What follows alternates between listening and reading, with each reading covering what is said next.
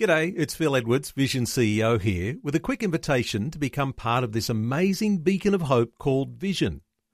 Together we can put our love into action to help people of all kinds build or rebuild their lives on the truth of God.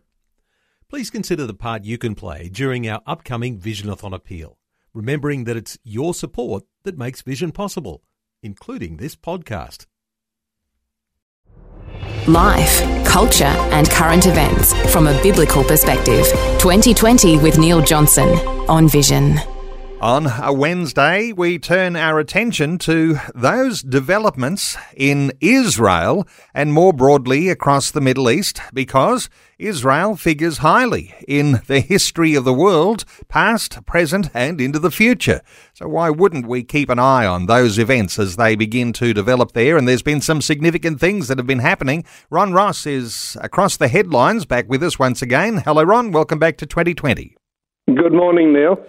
Hey, Ron, let's start with uh, some attention around the latest election. And world leaders have been congratulating Benjamin Netanyahu on his election victory.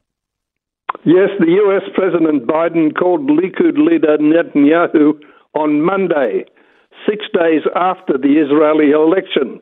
And let me tell you, the Israeli media made a point that it took six days. Biden said his congratulations and according to Netanyahu's spokesman, said, We're brothers.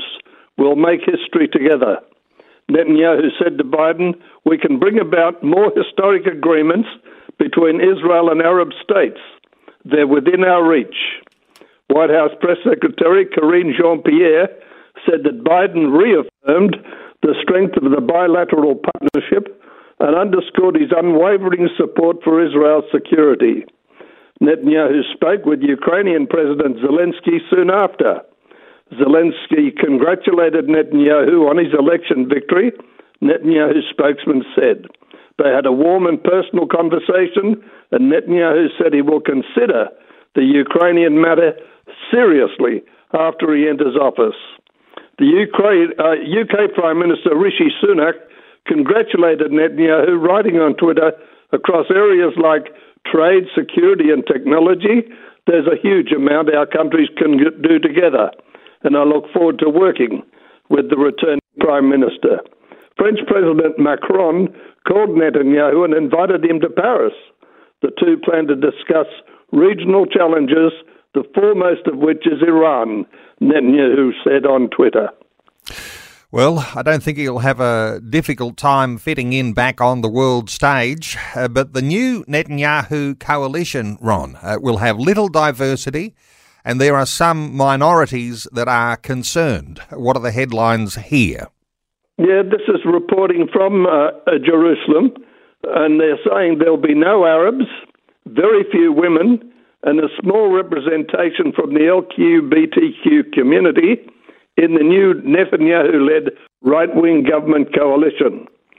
The path to a right wing government led by Prime Minister Netanyahu became clear last week when the results of the national election became final.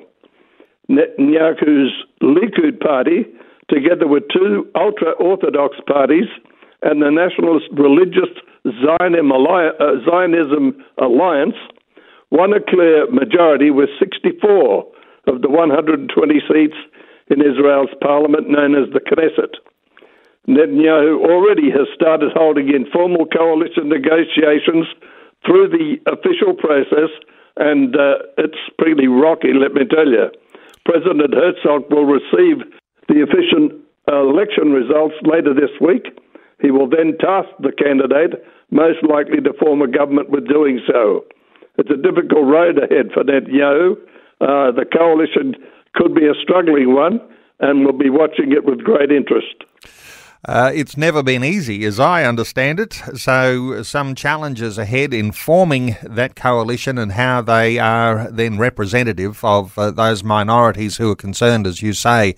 Hey, Ron, let's turn our attention to Iran and a headline that says the US launched warplanes after Iran threatened Saudi Arabia. What's this one about?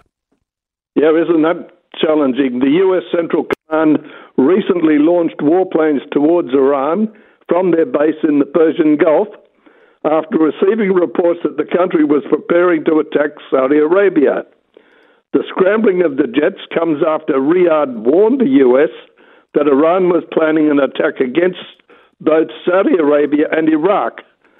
In response to the credible threat of Iranian ballistic missile and drone attacks, the US military raised their alert level, with the White House National Security Council saying that it was concerned about the threat. While the US did confirm the initial Wall Street Journal report, the White House declined to comment on more recent developments and the reported launching of the US warplanes. Another one here Israel President Isaac Herzog inaugurated the Israel Pavilion at the COP27 summit in Egypt. Uh, what are the headlines reporting here? Yeah, he inaugurated Israel's first ever pavilion at the COP27 conference in Sharm el Sheikh. At the event, he gave a speech saying that Israel is committed to the global effort to combat climate change.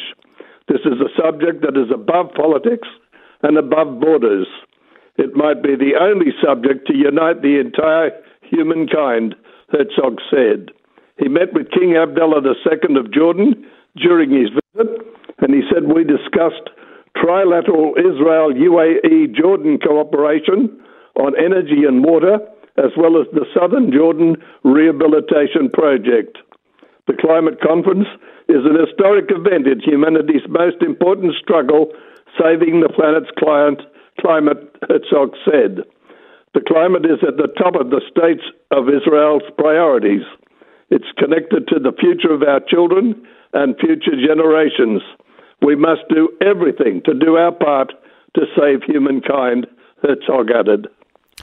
And uh, turning our attention to the UK, where the BBC has apologised for ignoring anti Semitic, anti Israel content and program errors. What have they said, Ron? Yeah, I find this very alarming because we rely on the media for a lot of information, and this is misinformation. The BBC has apologised for its year-long record, years-long record of ignoring complaints about anti-Israel bias and anti-Semitic in its Arab language department. The apology comes more than a year after media monitoring group CAMERA accused the BBC of normalising Jew hate in 26 separate instances during its coverage of Israel's war with Gaza based terror groups in May 2021. BBC responses to Israel related complaints have taken up to a year, with many ignored entirely. In many cases, even when there was acknowledgement of factual errors, bias, no corrections on air were issued. The BBC's complaint system is unable to meet its own standards when it comes to content in Arabic about Israel and Jews, a spokesperson for CAMERA said the BBC's own rules that states that complaints are addressed within 10 working days. That was not honoured. Earlier this year, a top British rabbi resigned from the BBC after 30 years, citing the broadcaster's incurable anti Semitism. Well, let's count that as a positive that there has actually been an apology. Uh, Ron, let's finish on a note. Christian leaders, they've condemned attacks on a church near Bethlehem. What's the detail here? Yeah, they condemned an attack on an Orthodox church in Bethsaida near Bethlehem and called on the Palestinian Authority to bring the assailants to trial. During the attack, dozens of Muslim men hurled stones at the church, injuring a number of people. In a statement, the church leader said the attack came after a quarrel between some young men. Archbishop Atallah Hanna of the Greek Orthodox Patriarchate of Jerusalem strongly condemned the assault, dubbing it an unprecedented, unprecedented phenomenon. What happened in Bethsaida distorts the image of our people and harms civil peace and the good relationship that binds us as the sons of the Palestinian people and has said, the church is not a place for settling accounts, fomenting sedition, and undermining the unity of our people. What happened in Bethsaida was horrific, he went on to say. Well, always good getting our heads around the headlines as they are breaking this week. Ron Ross, thanks so much for gathering those and delivering them today, and really appreciate you being with us once again on 2020. Thank you, Neil. Thanks for taking time to listen to this audio on demand from Vision Christian Media. To find out more about us, go to vision.org.au.